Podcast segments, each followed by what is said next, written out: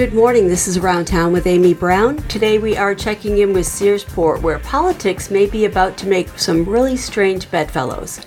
Uh, hi, I'm Rolf Olsen. I'm the Vice President of Friends of Sears Island, and I live in Searsport.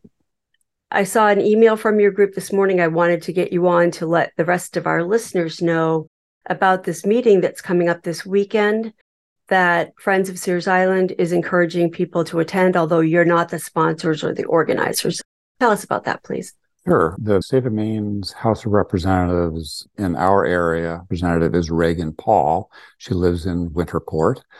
And she actually planned this meeting for a few weeks ago, but it was just after the, the Lewiston tragedy. So she, uh, out of an abundance of caution, rescheduled it to this Saturday, November 18th from 9 a.m. to noon. And it's going to be in Searsport at the community building at 42 Prospect Street in Searsport.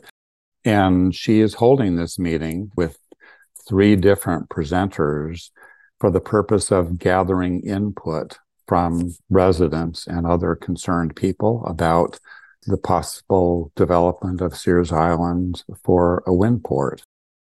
She's having a person from the Passamaquoddy tribe come and speak and then Paul LePage's former energy advisor will be one of the speakers.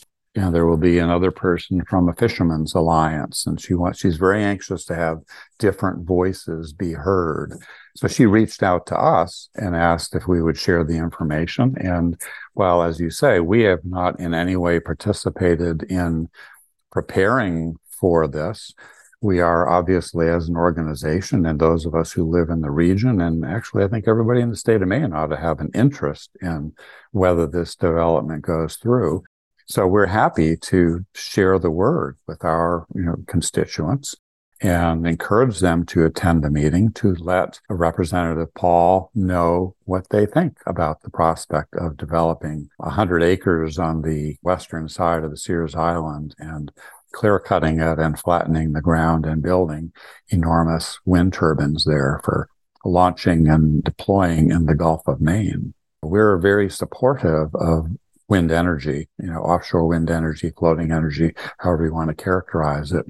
But Mack Point, which is less than a half mile away, a thousand yards across Long Cove from Sears Island, owned by Sprague Energy, and they have the land, to accommodate this port. They have hired marine engineers to show them how to configure the land to accommodate this manufacturing port. And they have presented this alternative plan to the state, but it has no decision has been made. You know, as far as I know, the Sears Island and Mack Point are really the two viable locations for this. People may be surprised to hear that Representative Reagan Paul is behind this. She is a very right wing politician who has expressed skepticism. That's like probably not putting it strongly enough of alternative energy in the past, but maybe this is tying into her wish to not have offshore wind. That's why she got involved, you believe? And also because she's from this area and has been on Sears Island. Yeah, she, I mean, what she's told me, you know, in our conversation is that she is very concerned about the environment in Maine and, and preserving the recreational environment. But I, I do have a, a, quote here that I can read that she sent me in an email.